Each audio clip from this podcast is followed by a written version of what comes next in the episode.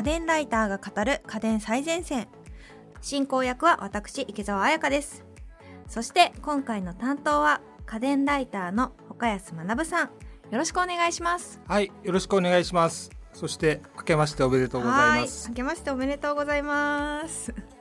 新年気持ちを切り替えて今回のテーマはですね Android スマホ最前線です去年 iPhone12 が発売になってその特集をしましたが今度は Android に注目したいと思います。実は私たち2人とも Android ユーザーなんですよね。何使ってらっしゃいますか？僕はですねピクセル3とアクオス0ですね。あ2台持ちなんですね。はい。しかも両方 Android はい。結構な Android 好き。私はピクセル5とあとは iPhone10 かな？を持っております。そんな感じで。はい。メインユースは私も Android ではい。ピクセルを使っています。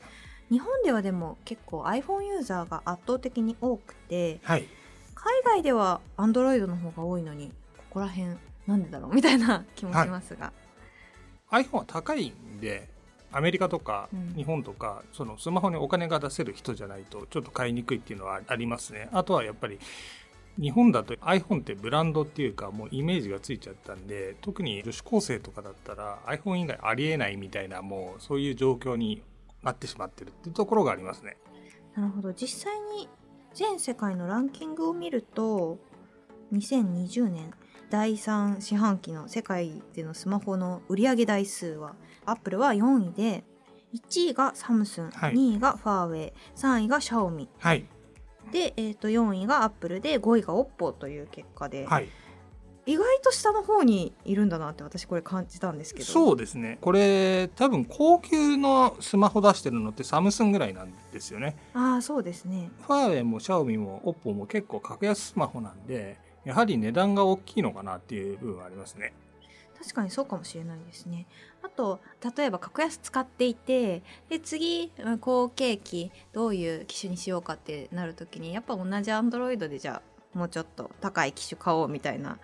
まあ価格の面の話ばっかりですけれども、うん。iPhone やっぱり10万超えてしまうともう日本人だとこう麻痺してる部分もあるんですけどやっぱスマホに10万って出しにくい価格だと思うんですよね。特にアップルの上位機種だと15万とかしちゃうじゃないですか、確かに。めちゃめちゃ高くなりましたよね。そうですね。PC だとそれぐらいの価格かなっていう気もするんですけど、最近はどんどんスマホも高価格化がアップルの場合進んでて。アンドロイドだったら3万円台ぐらいから買えるんでそこら辺が大きいんじゃないかなと思います低価格以外にアンドロイド市場の特徴みたいなのってあるんですか？アップルの場合はいろいろあの独自技術を使ってるので例えば NFC とかみたいな日本で使われてるタッチ決済とかできるものですね。そういうものに対応してなかったりとか最近だと ApplePay とかに対応するようにもなってるんですけれどもかといって全部に対応してるかって言ったらまあ Suica とか対応してるんですけれども7個に対応してなかったりとか利便性の面で考えると全部が全部フォローできてないのかなっていう部分に対して Android はそこら辺は対応してる機種と対応してない機種の二極化に分かれてて欲しい人はちゃんと対応してるものを選べるってところが選択肢の幅ができてるんじゃないですかね。ちゃんと考えれば自分にぴったりのスマホを変えるっていうのがアンドロイドなのかもしれないですね。そうですねまあその分メーカーによって自由度があるんで必要ないと思えば全カットみたいなところもありますし例えば最近だとその電子マネーで言ったらバーコード決済しかやらないっていうんだったら別に NFC もついてなくても十分だって言ってその機能がないからもっとすごい安いっていうのも選ぶことができると思います。あとは、まあ、ゲームやる方だとゲーミング用のフレッシュレートがめっちゃ高いはい。スマホとか出てたりとか、そうですね。なんでそこら辺も高級にするのがアップルの高級のっていうのは全体的に高性能ってイメージなんですけれどもアンドロイドの場合は理由があって高性能っていうところが結構分かりやすくて例えばさっき言ったゲーミングスマホとかのやつだと、シャークとかだと15万とかすると思うんですけれどもそれでもさっき言ったようにリフレッシュレートが100日フレームあったりとかタッチの反応速度がものすごい高かったりとかバッテリー容量が大きかったりとかあと充電しながらプレイしても熱をこう発生しないような熱処理をされてるとかもう本当にゲームをやるためのマシンとしての存在感があるんでそれは高くても本当ゲーミング PC みたいな感じのイメージで高くてもまあ納得できるっていうのは分かりやすいですよね。確かに私あの以前持ってたスマートフォンでワンプラス7プロっていう機種持ってたんですけどその機種はカメラが最近のスマホだと iPhone だとノッチって言われる部分、はいカメラの部分がディスプレイえぐれてたりするじゃないですか。うんそういうのがなくて写真撮る時だけインカメラ撮る時だけ出てくるっていうはいはい機種なんですよ。でもここ落としたらこう破損してしまうのかなと思いきや落とした瞬間にシュッてカメラしまわれるっていう、すごく面白い機種でなんかそういうこう面白さ一点突破型みたいなスマホも多いなと個人的には感じてます。自由度は高いですねそういう意味で言ったら。そうですよねで最近注目の Android ということではい何かありますか？そうですね。機種というか、まあ、今後のもしかしたら主流になるかもしれないしならないかもしれないっていうところがあるんですけれども折りたたみスマホっていうところが皆さん気になるんじゃないかなと思ってます。これはめちゃめちゃ気になってます。普段私も iPad も使うんですよ。スマホと同時に、なのでそれが一緒になってると便利なのかなっていう使ったことはないんですけど予感？まあ単純にやっぱり折りたたみで画面が倍になるんで大きい画面でこう操作できるとか、まあ、2画面分なんで2個以上のアプリが同時に起動できるとかそういう利点がかなりあるんでそこら辺は便利になるんじゃないかなっていう部分はありますね。そうですよね。ギャラクシーの Z フォールド2か、発売されてるやつ。はい、触ってみたことがあるんですけど、はい、サイズとしては畳むと普通のスマホぐらい、はい。まあ厚さは厚いですけど、はい、でこう広げると結構広いんですよね画面。はい、iPad まではいかないですけどはい、それよりもちょっと小さいぐらいにはなって漫画とか読むのにちょうど良さそうなサイズにうん、なるんですよね、はい、そうですね。こういろんな iPad でしていた作業ここでできるなって個人的には感じました。はい、そうですね。他にもあと Galaxy Z フリップ 5G とかっていうのもあったりこれはもうちょっとなんか折りたたんだ形が正方形に近い形という感じでコンパクトさがもうちょっとあるかなって。なんで広げた状態が普通の状態で折りたたむとちっちゃくなるっていうようなイメージです。あなるほど、はい。フリップの方だとかなり小さくなるんですね。はい。なんかこうどれぐらいって言えばいいんだろう。なんかちょうどいいものが思いつかない。そうですね。女性女性だとコンパクトとかの。確かにコンパクトに近いですね、コンパクトぐらいのサイズになって本当に可愛いシールとか貼ってデコってギャルの携帯みたいにしたくなるようなデザインなんですよね。はい。これもすごく可愛くて気になってました、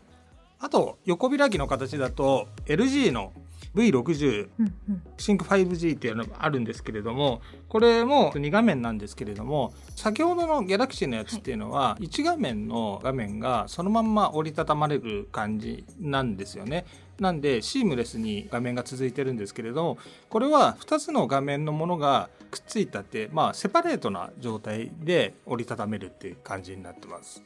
こちらはどういった用途で使えるものなんですかね？普通にあの右と左でこう違う画面をやったりとかっていう形がメインになると思います。結構でも面白いですよねスマホだとどうしてもアプリを一つ開いてそのアプリで作業して画面の中を丸々切り替えなきゃいけない、はいで並行作業があんまりしにくいから並行作業する時は PC みたいなそうですね私。は使い分けすることが多かったんですけどこうやって2画面あったりとか画面がちょっと広いことでそういった PC でやっていた作業も比較的しやすくなるのかなっていう印象はありますよね。さっき言った完全に2画面だと、もういわゆるパソコンでいうとマルチディスプレイみたいな状態になるんで右のディスプレイでブラウザ立ち上げて左の方で表計算やってるみたいな感じとかのものができたりするんでまあそういう使い方ができるんじゃないかなとは思います。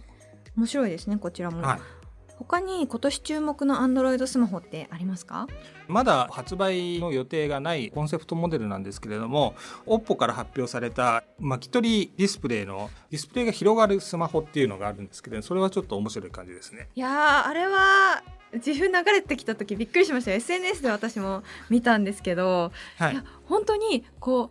うニュイーンってこう画面が広がるんですよね。そうですね。ちちょうど本当ロールカーテンのような感じが伸びていく感じがする感じですね。魔法かと思いました最初。マジで伸びるじゃん。どうやってんだこれ？みたいな。気になる方は家電最前線のツイッターに自負画像が上がっていると思うのでそちらの方をご確認ください。言葉にはしづらいこの入院感が伝わると思います。そうですね。百聞は一見にしかずということではい。これはどうなってるんですかね？えっ、とそうですね。もともとあのディスプレイの中で有機 EL っていうのはフレキシブルな曲げたり折ったりすることができるっていう素材なものなんですよね。うんうん。なので結構昔有機 EL の発表をされた時によく瓶のラベルとかの代わりに貼って絵が変わる瓶のラベルとかをやるとかっていろんなそういう計画未来予想図みたいなのが出てたりするように本当曲げられるっていうのがあるんですよね。そのおかげで普通に紙のロールを巻くように収納されてる時はもう本当ロールで巻いててで出る時だけこう伸びて出されるっていう形になるんですよ。最近家電業界でもはいそういうテレビとか、そうですね。そういうのも発売されてますよね私も CES 行った時に LG のそうですね巻き取り型のテレビをあれ何年前だっけ？あれは2018年の CES だと思うんですけれども、ロールカーテンとかって上から落ちてきたり、まあ、下から伸びてくるのもあるんですけれどもそれと下から伸びてくるタイプみたいに画面が少しずつ出てくるっていう。あれびっくりしました、はい。本当に。画面って完全にこう巻き取れないものっていう固定観念が崩されて、あ画面が出てくるこんな狭い隙間からみたいな。そうですね。感じですごく感動した記憶があります。もしかしたら今後もうちょっと我々の家庭の中でもこうした有機 EL っていうのが使われてくるようになるかもしれないですね。そうですね。だから有機 EL が今までは液晶とは違う自発光の表現力とコントラストの高さっていうところでしか注目されてなかったんですけれども有機 EL ってまあいろいろまだ開発が大変なんでしょうけれども実は発電とかもできたりとか広いところで白だけ出してるとかなり明るい照明になってしかもかなり節電になるんですよね有機 EL って。ホタルの光が有機 EL の元っていうか有機の力で光を出すっていうのがホタルってあんなちっちゃい虫なのにあんまりエネルギーがないのにあれだけの強い光を出すっていうのは効率がすごくいいんですよ。うん蛍光灯とかって多分電気の20%とか10%しか光にならなくてあとみんな熱になっちゃうみたいな話があってそれが有機 EL だとかなりちょっとパーセンテージ忘れちゃいましたけど60とか70が全部光にすることができるんでかなり効率がいいという形ですね。面白いですね特にスマホの場合はバッテリー容量を気にする方も多いと思うのでもしかしたら相性もいいのかもし。れないですねそれはそうだと思います。はい。今後のスマホの進化が楽しみですねこういう感じに進化していくんでしょうかまあ折りたたみのは有機 EL ありきだと思うんですけどただちょっと折りたたみは先ほど言ってたようにやっぱ分厚くなっちゃう。そうなんですよね。で折りたたんだ状態が1画面分になったらやっぱりスマホ2台分の厚みと重さが出てしまうので そこをなんとか解決してくれると主流になってくる可能性はありますね。はい。現在はこちらの OPPO の最新のコンセプトモデルの方はあくまでコンセプトモデルということで、はい。具体的な発売日は決まっていないということなんですが、はい、こちらのコンセプトモデル含めて Android スマホの進化今年も注目していけそうですね。そうですね。うん、あと一応最後にですね今日お知らせした3機種のですね値段をちょっとお知らせして終わろうかなと思うんですけれども Galaxy Z Fold 2 5G は au の公式サイトによると15万5940円ですね。うんうん、こちらは折りたたむと普通のスマホサイズになるっていうそうですねあの最初に紹介したやつですね大きくなる方ですねその次が Galaxy Z Flip 5G は11万1435円ですね折りたたむと小さくなるやつですね。そうですね。それで LG の V60 シンク 5G は11万8008円うんうんうんうん。となってますねヒン。ジがついたタイプの、そうですね。はい。今のところまだ主流というか普及モデルではないので、まあ値段は先ほど言った iPhone と変わらないっていうかそれより高い値段がついてしまってるんですけれども気になる人はいいかなって感じは。そうですね。アーリーアダプターの方 ぜひという価格帯ですね。はい。というわけで今後も Android スマホの進化注目していきたいと思いますそしてここでプレゼントのお知らせです1月のプレゼントはシャープ62ウイルス対策家電の回でご紹介したウォッシュボンオートソープディスペンサーです応募にはキーワードが必要です今回のキーワードは2021です。応募はインターネットのフォームから家電最前線の番組ツイッターまたは番組の概要欄をチェックしてみてください。締め切りは2月15日月曜日です。次回も岡安学さんが担当、クラウドファンディング初の注目ガジェットをお送りいたします。岡安さん、来週もよろしくお願いします。はい、よろしくお願いします。家電最前線は毎週月曜日に配信中。番組を聞き逃さないためにも、各ポッドキャストアプリで番組の登録やフォローをよろしくお願いします。感想や取り上げてほしいテーマのリクエストもお寄せください。番組の概要欄にあるリンクや家電最前線の公式ツイッターからダイレクトメッセージやリツイートで送っていただけると嬉しいです。